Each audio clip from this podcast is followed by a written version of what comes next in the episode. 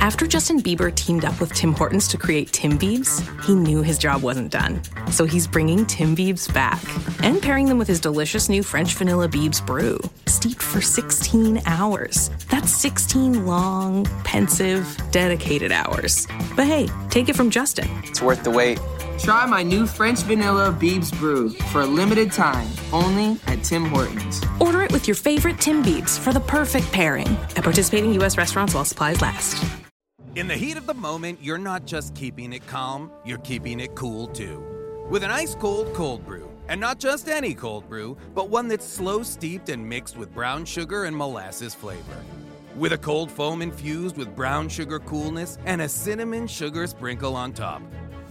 That's keeping it calm, cool, and cold brewed. With Dunkin's new brown sugar cream cold brew, America runs on Dunkin'. Price and participation may vary, limited time offer, terms apply. Thank you.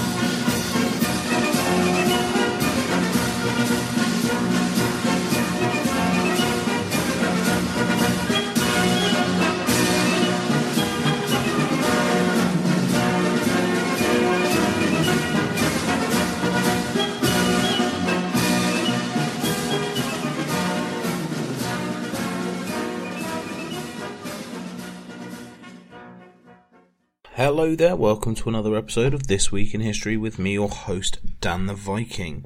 Now, this episode will be a two part episode, and we will be covering possibly one of the most famous events in British history, um, but also an event that is not very well um, spoken about, talked about, um, even taught in schools. Um, weird, weirdly, considering we're going to be talking about the English Civil War.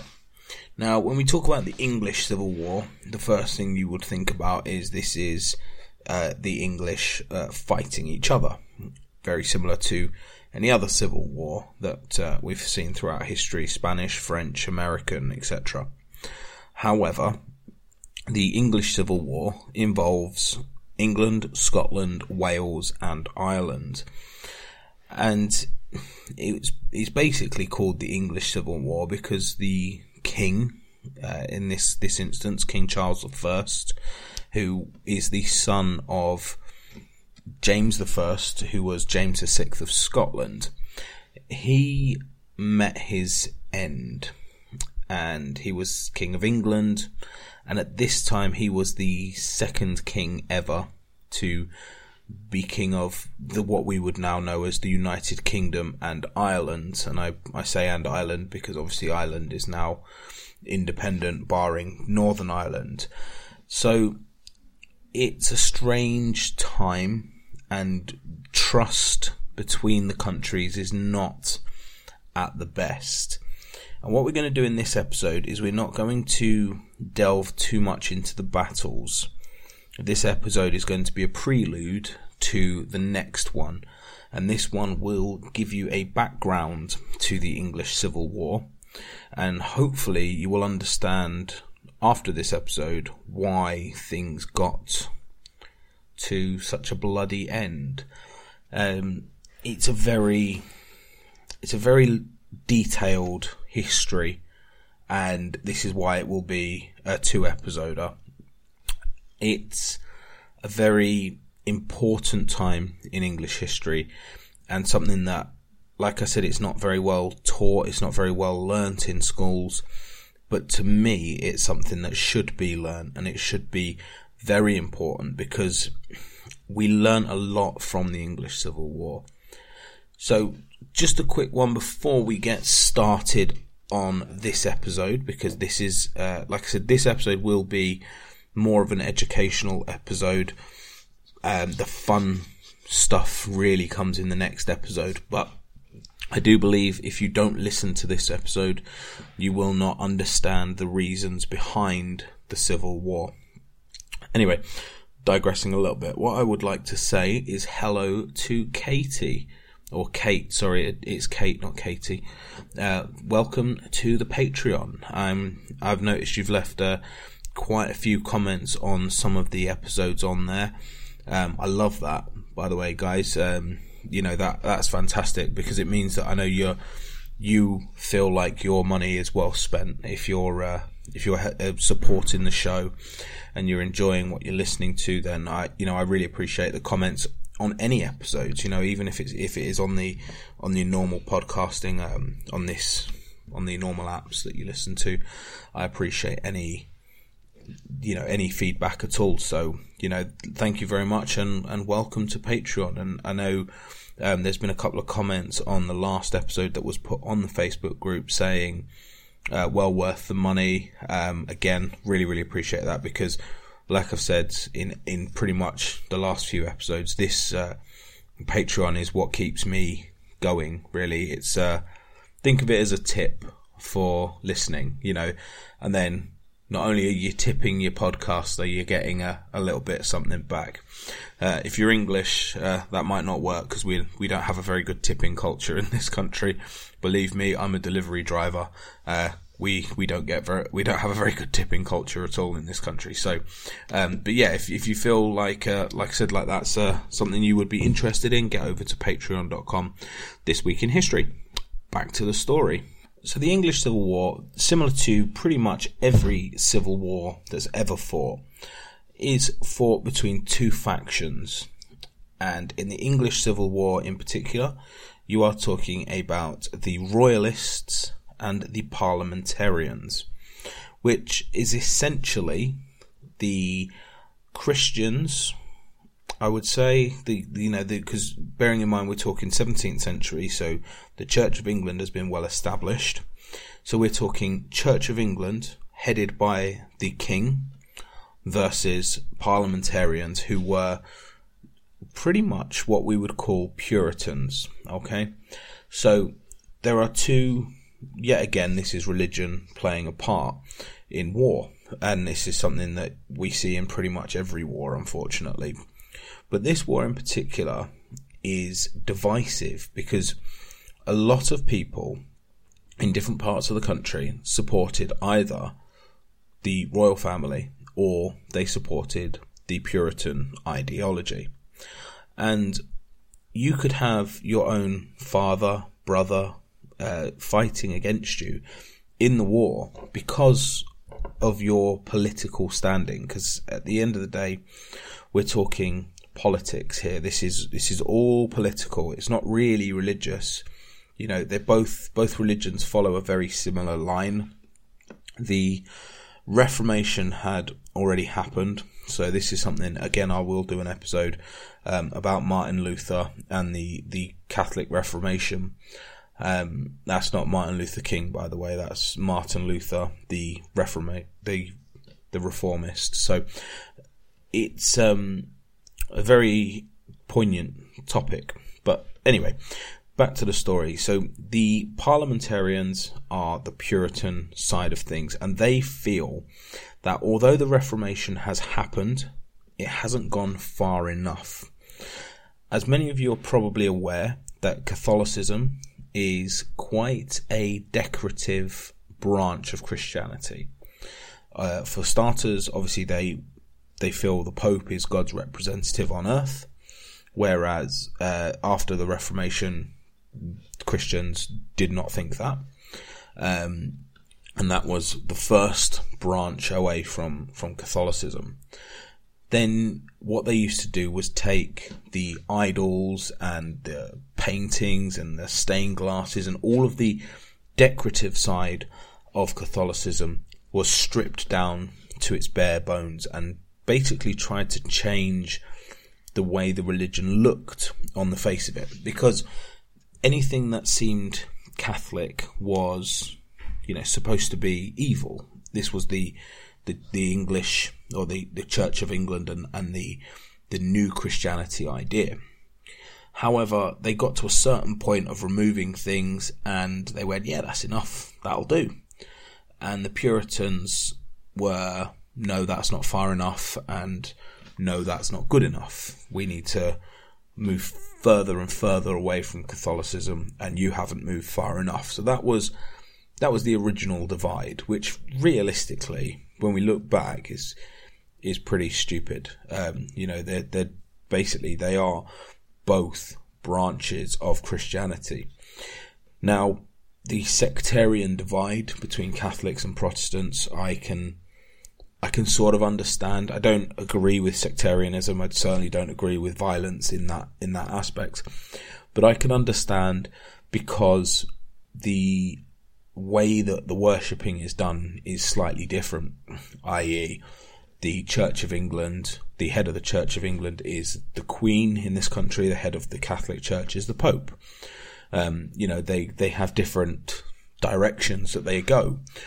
But this Puritan Church of England thing, they were essentially basically both the same. They were both against Catholicism and they were very, very similar.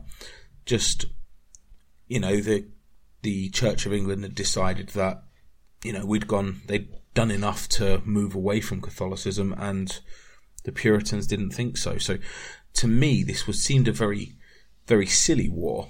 However, and, and I'm assuming you guys agree with that, that would be a very stupid reason to have a war. However, that isn't the only reason, and this is where the the the it, it needs to be described in such a way that people actually understand the reasons behind the Civil War because what you learn in textbooks and what you will learn um, from similar things is that it was purely a Church of England uh, Puritans or Royalist parliamentarian divide. Um, there was a lot more to it, so we'll delve into that. England was very divided along this parliamentarian royalist divide, but it wasn't just that that was causing the problems. Britain had gone through, or England had gone through, a long period of peace and prosperity. Since Queen Elizabeth, there hadn't been very much unrest in the country. Probably the most unrest you would have been looking at in sort of between the end of uh, the Elizabethan era, era, sorry, and the, the Tudor era, um, and coming into James I and the Stuart era then probably the worst thing you'll be looking at there is probably around probably the gunpowder plot. Um, so realistically, England had gone through a very very long period of peace, and when there is a long period of peace, the country progresses very very well. And this is exactly what happened in England. The merchants and the, the general working class had got slightly better and therefore decided that they were becoming more powerful and wanted a voice in Parliament.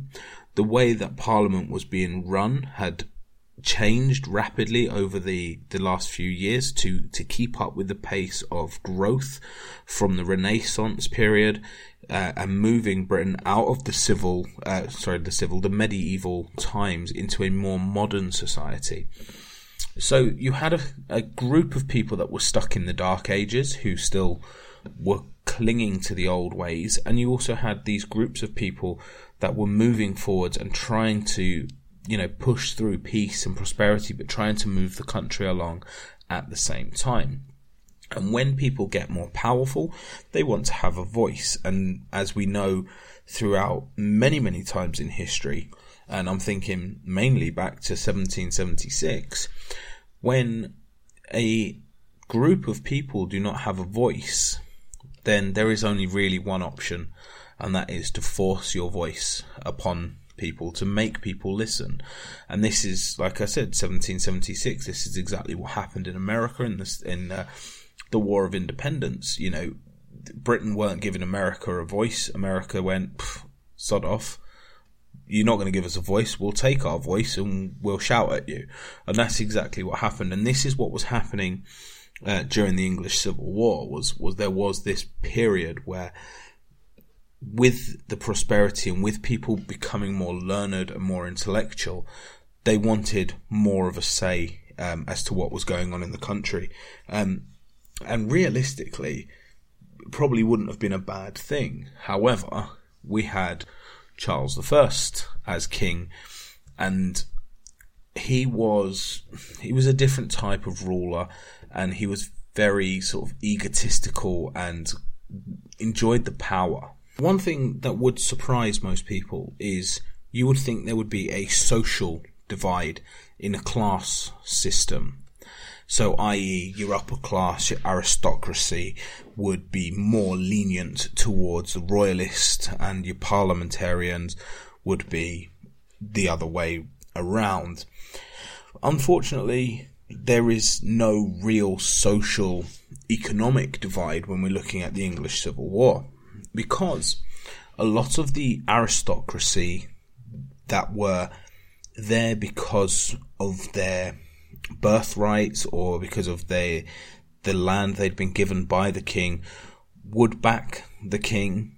Um, a lot of them would back the king, but not actually believe what they were backing um, and therefore causing a conflict of interest. You had a lot of people who had, uh, like I said, with the you know the expansion of industry and uh, the expansion of the the merchants and, and, things like that.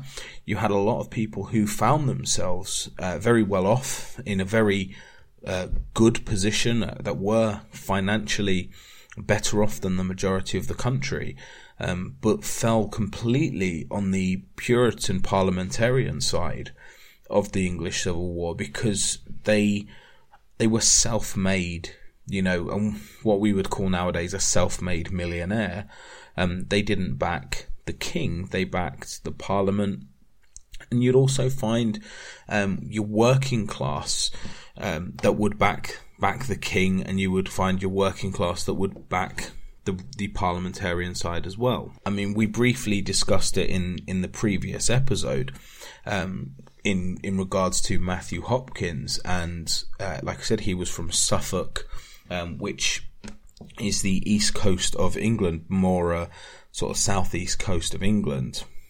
Uh, well, not not south. It's it's hard. It's basically what I describe as the bum of England. So if you look at England, there's a little bit that sticks out that looks like a bum. That is Suffolk and Norfolk. That's how I've always called it, the bum of England. Um, I suppose technically, when you look at that, that would make London the asshole, but we'll we'll avoid that point. But that that's how I've always described described Norfolk and Suffolk. So when you look at that part of England, that was very very strict parliamentarian, um, you know, side. A lot of the a lot of London was also parliamentarian. Obviously, this is where Parliament was held, and a lot of the south coast um, from Devon and across was also parliamentarian. However, your royalists, so the north of England, um, Yorkshire, Lancashire, Lincolnshire, um, massive um, royalist, basically the entire um, Welsh uh, countryside, the entire country of Wales was also royalist. Uh, Cornwall and uh, the south coast, the southeast coast of England, was also royalist. So it was, you know, it was open to debate. Obviously, there were areas, there were people in those areas who believed either or, um, and there were also other areas that sort of flitted between parliamentarian and and uh, royalist. But it was a very you couldn't really map it out because, like I said, you you, you know you weren't hundred percent sure that your neighbour was not a royalist or was not a parliamentarian. You you didn't know, you know, people. You didn't know who people were really. You didn't know what they were, what they believed in. Um, and like I said, you, there were times where um, dad would fight son on a battlefield or brothers fighting brothers on a battlefield, and that would be. They probably wouldn't have found out until until that day that their parents or their brothers or whatever had a completely different political view than what they did. So, as we can see quite clearly, the fabrication of the British makeup was completely divided, and we didn't know who was who or who was backing what. The problem you had is any move by the parliamentarians to reform anything would have met a straight up backlash from the king. When you're talking about making a move, they had to know that the backing was there. If the backing wasn't there, their heads would end up on spikes. It was that simple. Treason still carried the death penalty. In fact, I believe treason still carries the death penalty today in this country. It's the only thing that carries the death penalty. So, you know, the it's it's very serious, and they could only really move on the king if they knew that they were going to win. And the problem that Charles I had was, like I said, he was a he was only the second king ever to rule England and Scotland. He was also the ruler of Ireland as well. But what's important to notice at this point is that Scotland and England and Ireland were completely separate countries. This wasn't like ruling Great Britain now, where everything uh, from you know to do with Northern Ireland, Wales, Scotland, and England all runs through Parliament. Anything that happened in Ireland happened in Ireland. Anything that happened in Scotland happened in Scotland, and England and Wales were the same as well. So he was actually the king of three completely different kingdoms. And this causes a problem for any monarch who, you know, throughout history, anybody who is a ruler of multiple countries or multiple areas, they inevitably will see some sort of problem at some point because it's almost impossible to keep everybody happy in every aspect, especially when you're talking about other countries that you're not natively from. Now, obviously, Charles was natively, uh, you know, through his father from Scotland, um, but was born and raised in England and ascended to the English throne, was crowned in Westminster. So, you know, he, to all intents and purposes, just because his father was Scottish, he, he was uh, he would have seen England as his number one priority. Um, and that's not always a good thing, especially when you're talking about, you know, having, having an entire country realistically not behind you, um, which can quite easily happen if you prioritize one country over the other. Charles I was a complex king.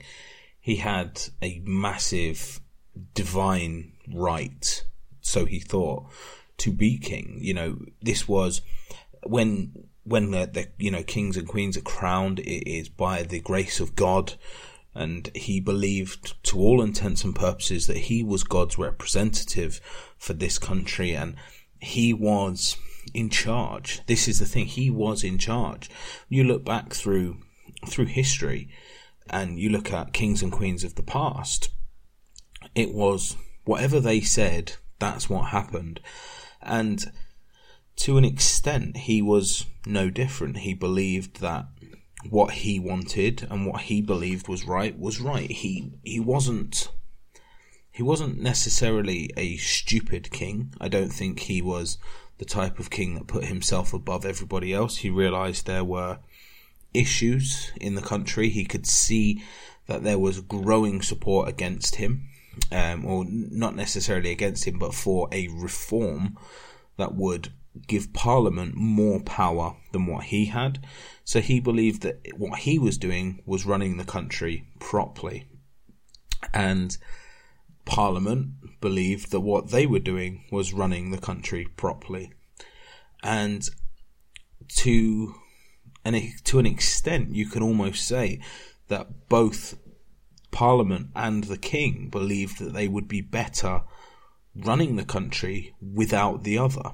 Whereas, obviously, now we have a constitutional monarch who, to all intents and purposes, runs the country, but realistically sits in the background and is just a figurehead, and Parliament runs the country. Back then, it was they were both fighting for that same bone, really just to give you an idea of the arrogance of King Charles in, in regards to Parliament, he actually wrote a letter addressed to them in 1626. It read, Remember that parliaments are altogether in my own power for their calling and dissolution. Therefore, as I find the fruits of them good or evil, they are to continue or not to be.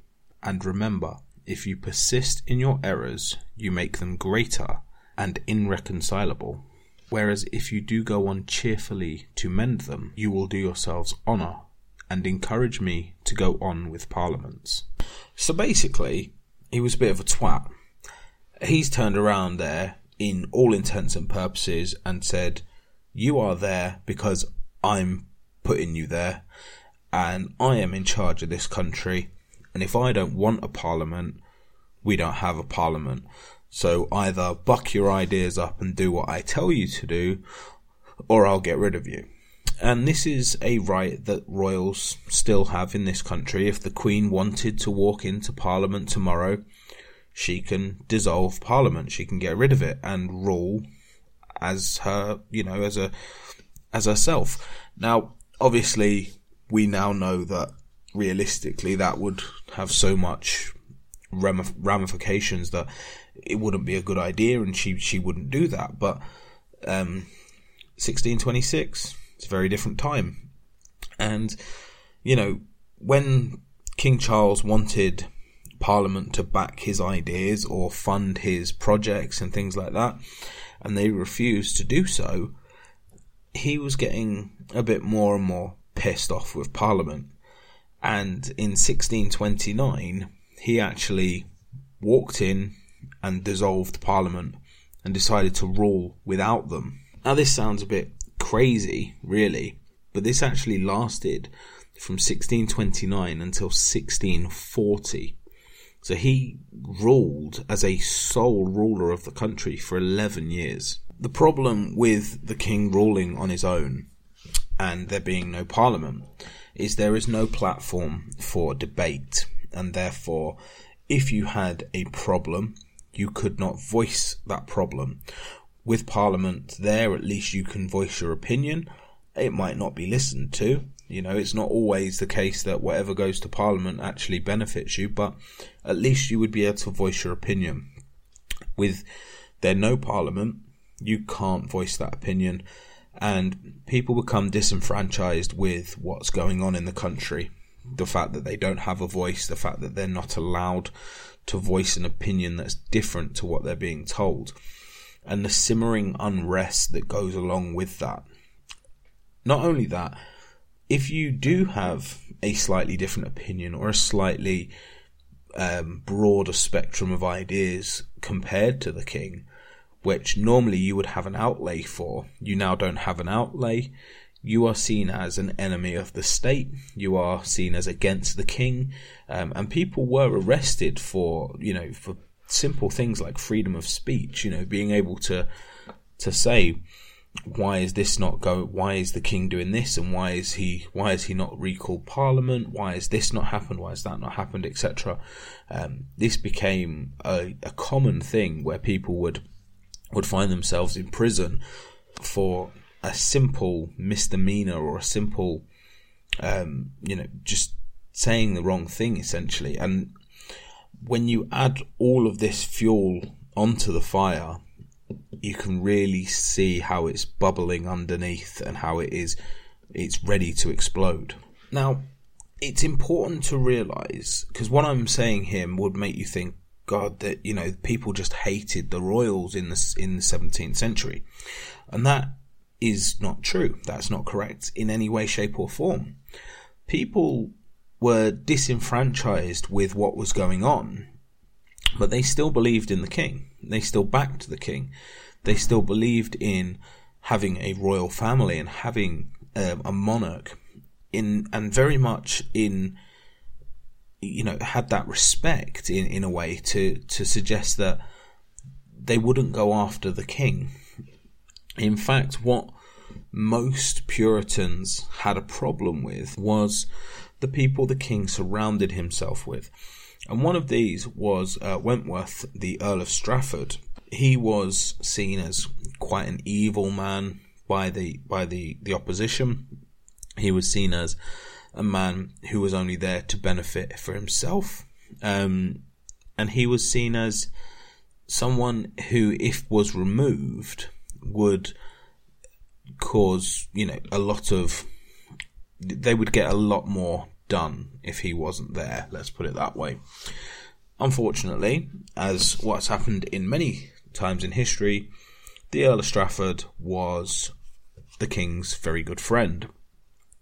Now, he was also in charge of Ireland, so he was the king's representative in Ireland, and was dealing with Ireland during most of the 17th century and therefore was not really in England. However, what he did do while he was in Ireland was put together an Irish army.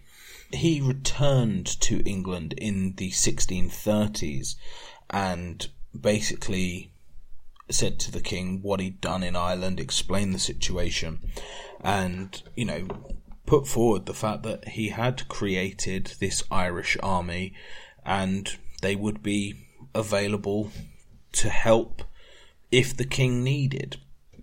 Now, this is all well and good, um, except for the fact that we had the Irish Rebellion, um, and that caused another problem for, for King Charles. Now, King Charles was actually um, forced to recall Parliament in the, the late uh, 1630s. However, this didn't last very long.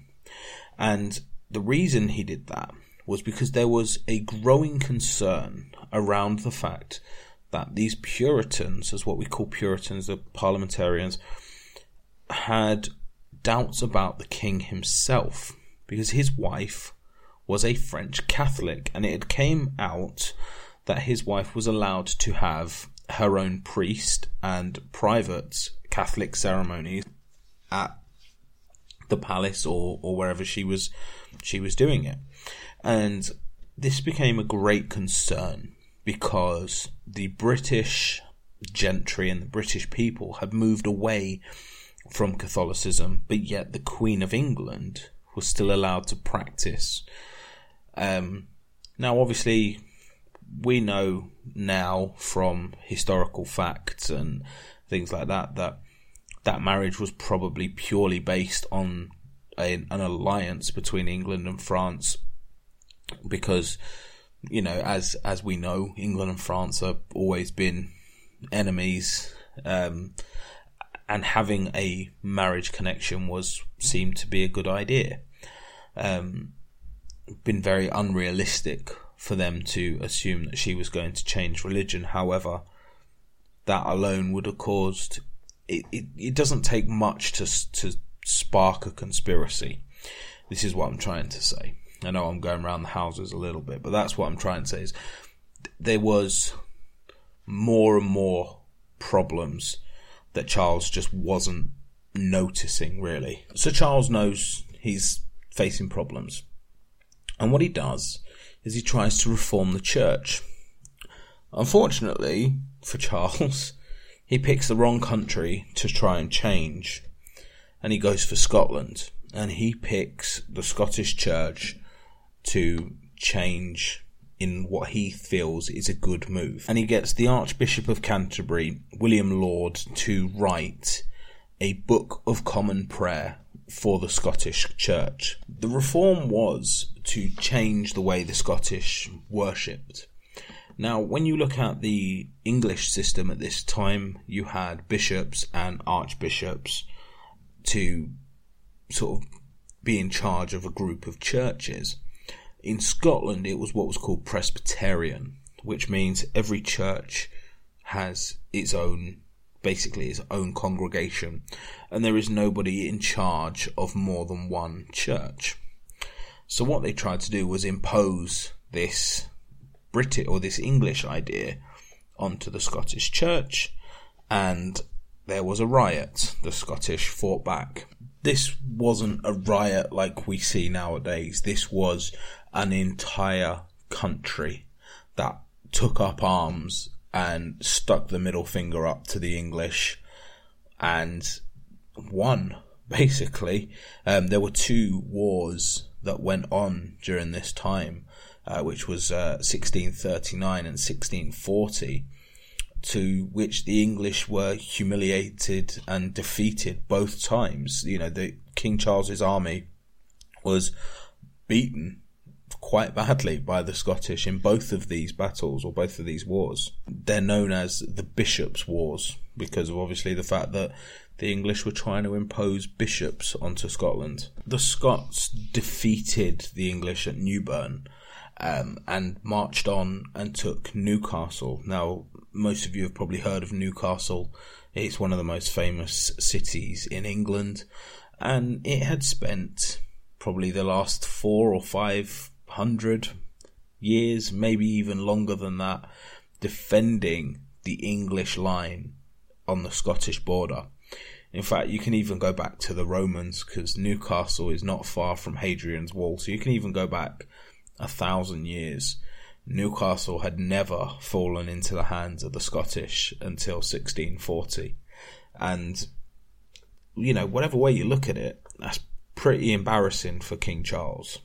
To add to Charles's embarrassment, he'd run out of money and he couldn't afford to pay his soldiers. So the soldiers that had fought for him and lost, he now couldn't pay, which meant he couldn't raise an army to take Newcastle back. So he had to surrender to the Scottish and listen to the terms that they wanted. And this is quite embarrassing for an English king to have to bend the knee to these Scottish rebels that had come down and taken one of the major cities in England. Charles was facing crisis and a lack of funds. He imposed monopolies across the merchant class to manufacture certain items, which meant that people were not very impressed with the fact that they couldn't create the, the products they wanted to.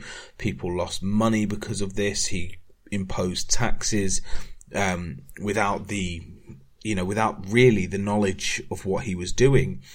Um, the most famous one of these was called uh, ship tax, um, where, and that's ship, S-H-I-P, kind of, I've got an accent, and some of you probably laughing uh, about that. No, ship tax, which was a tax on ships, basically. What it was for, with Britain being an island, it was supposed to be um, on coastal towns only during times of war. So what they would do is during times of war, they would tax coastal towns a little bit more so that they could build their defenses and repel any enemies or at least put money into the navy to protect British shores. The ship tax that Charles imposed was countrywide and not during war. So it was met with quite a lot of backlash. You know, if you, a lot of people didn't live by the sea purely because of this tax, especially when you're talking, um, you know, back in, in times where Britain was under attack quite regularly, this tax would be quite common. Now, obviously they didn't want this. That's why they moved away. And now they're being taxed for it, even though they're not by coastal towns. So it's a strange thing to be doing. And it got a lot of backlash. And there's a reason why the 11 year period that Parliament was not there was known as the 11 year tyranny. In other words, a dictator, because that's essentially what he was. So clearly, Charles can't raise money. And this was 19, uh, sorry, 19, 1639 during the First Bishops' War. Now, Parliament is called during wartime. It's called to raise money for war.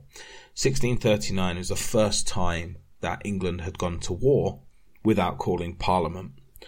Charles failed to raise the money himself for the war, and therefore, in 1640, he recalls Parliament after 11 years. This is to basically to fund the Second War in Scotland. Problem with this is Parliament has got its own problems. It's had 11 years of Charles running things, and it has questions and things that it wants answered before they decide to put money in the pockets of the king. So they're not going to fund his war in 1640. This parliament was known as the Short Parliament because having recalled them in sort of March 1640, he boots them out in May 1640 and says, You're not going to help me? Go away. Nothing to do with you then. So Parliament came back, but not for very long. Unfortunately for Charles, he lost the Second War, and had to recall Parliament again in November 1640. Now, when Parliament's come back a second time, they've realised that they can actually do a little bit more than what they did last time because not only has he failed once and then told them to get lost, he's now failed a second time. He is dependent on Parliament, which means Parliament, Parliament's list of things that they want sorted out has now got even longer because they now know they can push the king a little bit further because he's failed. Parliament came back with a list of demands, like I said, and some of these were pretty pretty hefty.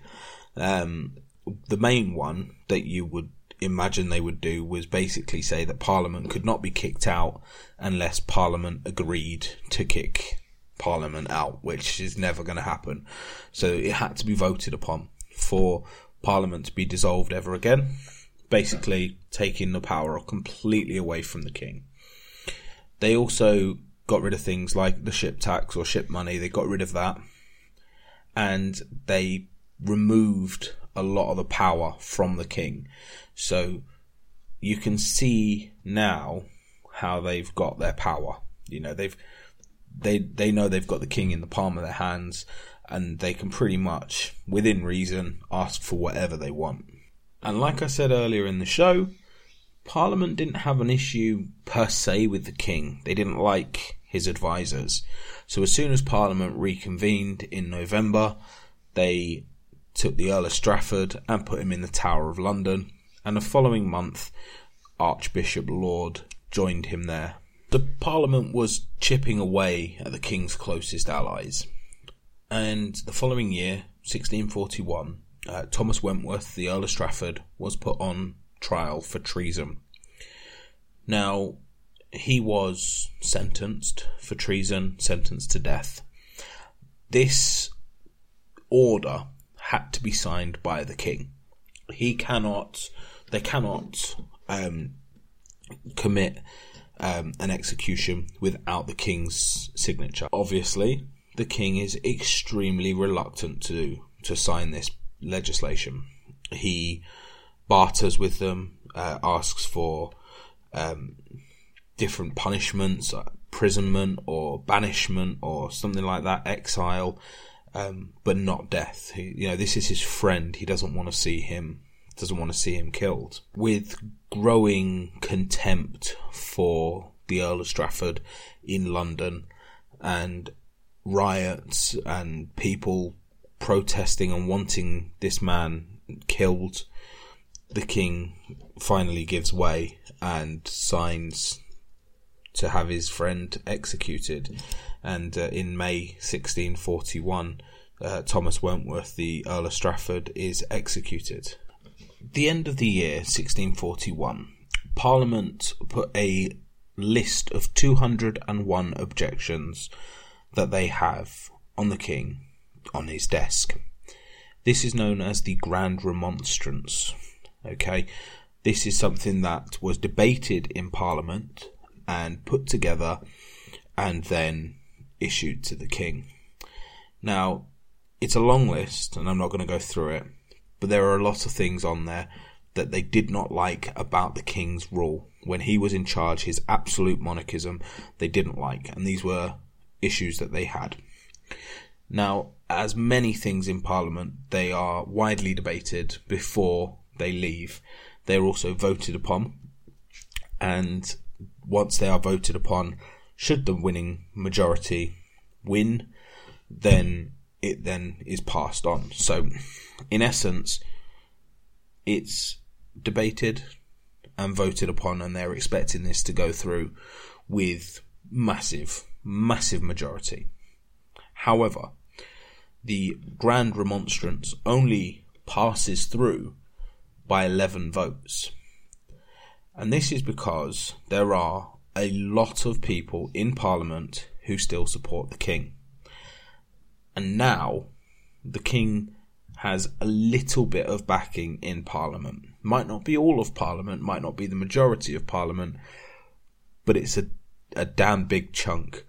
So we now have a certain division in Parliament that some will back the Parliament and some will still back the king, even though they've gone through 11 years of crap and they've witnessed some really shit kingship, um, really bad leadership. They will still back the king because they are still royalists. And me being a royalist myself, I can sympathise with that point of view. So the debates carry on for months. And there is, like I said, there's this clear divide. In 1641, and I'm assuming some of you guys will know about this, this is the start of the Irish Rebellion in 1641. And Ireland didn't just go gently into rebellion, they blew up. They went from zero to a million overnight. Um, and yeah, it caused more and more issues for the English that were there. The Irish Rebellion started because of political and religious impositions that were forced upon the Irish people. So Ireland was and still is a Catholic country. And with the imposition of the British or the English over there, forcing their way on the population, um, basically conquer and commanding the Irish people, and essentially enforcing things on them that they weren't happy with, much like the Scottish rebellion um, to the reform of the Scottish Church. The Irish had similar reasons to rebel on the basis that they believed that their Catholic Church was being threatened. And yeah, I that's that's pretty much the gist of it. It it blew up into an absolute massacre of rebellion to which the English had no choice but to try and put the rebellion down. And the only way to do that would have been to send an army to Ireland to put that that rebellion down. And the reasons behind it are because a lot of English, a lot of Protestants had moved over to Ireland for entrepreneuring ventures. So not necessarily to control the Irish people or for anything like that. It was more on the basis that they could make money. And obviously, with money comes power, and with power comes greed. And it escalated from there to a point where the Irish had had enough. So, who was going to lead this army? Is the king going to lead his royal army into Ireland? Can he be trusted not to go over there, win, and come back and use this army to kick Parliament out again? Probably not. They the trust wasn't there.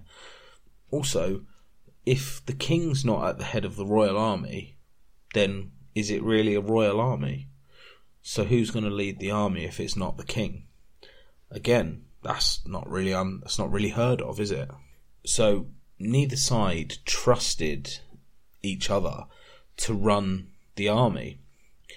The following year, the king walks into parliament and tries to arrest five leading members of the opposition party for treason. All five of which were well aware that this was coming and had already fled. So the king walks into parliament, creates this massive spectacle that he's going to arrest these five men, and they're not even there. So he's kind of embarrassed and he's made to look a bit of a fool. There's growing concern in London right now of what's going on. A militia has formed in the capital. People who are coming to support the opposition, who have come with more numbers and more guns than the king has. The royal guard are outnumbered, they're outgunned, and the king is forced to flee London on the 10th of January, 1642. Later that day, the five men that the king was supposed to arrest return to Parliament and pretty much embarrassed the shit out of the king. The king fled to York. Uh, he initially fled to Hampton Court, which is just outside of London, to the west of London, and then fled to York, which was a royalist stronghold. But it's a long way from the capital. Without the king in London, you have the royalist backers in Parliament still there, but with no voice now. No one's going to listen to them. They can't say anything. They're outnumbered, they're outgunned, they're out everything. They don't have the one thing sat behind them with all power, which is the king. At the end of the day, the king can walk into parliament and arrest five men, put them on trial and behead them overnight if he wanted to. But clearly, they don't have that power now. These guys are pretty much silenced in parliament. On April the 23rd, 1642, St. George's Day, the king sends his army from York to Hull, which isn't that far, um, just on the Humber River for anyone who's interested. And he sends them there to collect guns and ammunition because that was where they stockpiled the guns and ammunition for the war in Scotland two years previously. However, they won't open the city gates. They won't let them in. So the king can't get through the city gates of Hull to access this ammunition. The problem with this is now the city of Hull has left itself wide open should the king return to full absolute power. The government, the government, the government in Hull are now pretty much done for treason. So they've sort of laid their own coffin down almost. But that doesn't make much difference, really. The country is heading to war. Neither the parliamentarians or the king have a massive army, and they spend the next few weeks and months recruiting up and down the country um, volunteers to join the armies. They offer them some sort of pay, um, they offer them food, water, places to sleep, to the point that around spring summer of uh, 1642, each army has somewhere between 25 and 30,000 voluntary soldiers. On the 22nd of August 1642, any hope of sorting this out through debate or no violent conflict was ended. The king raised his standard in Nottingham. The English Civil War had finally begun. The king left Nottingham after raising his standard and showing he was ready for battle, and he moved to Shrewsbury, which is just on the border of Wales. He moved there because that he had a very good contingent of royal support there and in September 1642, the first battle took place at Powick Bridge, which is just southeast of Shrewsbury. Now, it wasn't a big battle, it was roughly 2,000 men uh, took the field, um, but it did claim 150 lives. After the battle, uh, Prince Rupert of the Rhine, who is the nephew of uh, King Charles, rode back to Shrewsbury and the parliamentarians took the city of Worcester, which is slightly closer to Shrewsbury than where they were at the battle. Both armies were now closer together in the county of Warwickshire. They were close, they were ready, and the first major field battle was about to take place in October 1642 at Edge Hill. And if you want to know more about that, you'll have to join me next week and see what happens or what happened, not happens. This has already happened. Maybe you already know what's happened. Maybe you know more about the English Civil War than you think you do. But nonetheless, we now know the reasons why it came to such an escalation in England, why it got to a point where there was no return, why the king was put up against his own people, why a parliament that had backed the royals for hundreds of years had now turned its back on the royal system. But yeah, I hope you enjoyed at least part one of the English Civil War. And I hope you join me for part two, hopefully next week. Touch wood, we have no problems.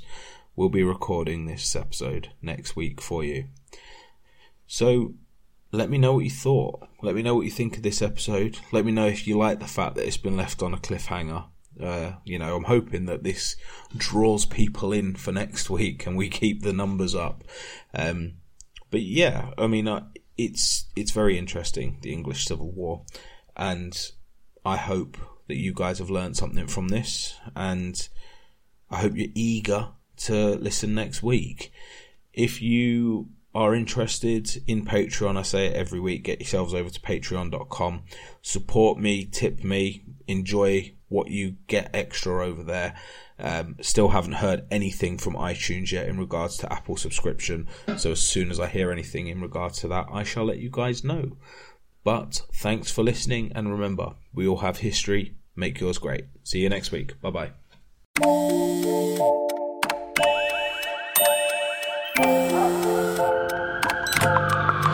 The world is always on. But you shouldn't be. Put junk sleep to bed. At Mattress Firm's Black Friday Now sale, save up to 60% on Sealy with queen mattresses starting at $279.99. Talk to a sleep expert today and unjunk your sleep. At Progressive, you can get 24 7 protection, even if you break the space time continuum. We did it! We time traveled to yesterday! Wait, Progressive covers us 24 7, but we just created an 8 day week, and it's 24 7 coverage, not 24 8. We gotta go back. Are you joking right now? Shh, I'm calling them. Hi, I have a question about time travel. Progressive offers more than a great price when you bundle home and auto. We offer round the clock protection, which literally means anytime. Coverage from Progressive Casualty Insurance Company affiliates and third party insurers and subject to policy terms. Bundle discount not available in all states or situations. Finding the right person for the job isn't easy. Just ask someone who hired a drama coach to be an IT guy. Yeah, I'm having trouble logging in. I'm not buying it. Say it again, this time with feeling. I can't log in? Come on, man. I want to feel your struggle.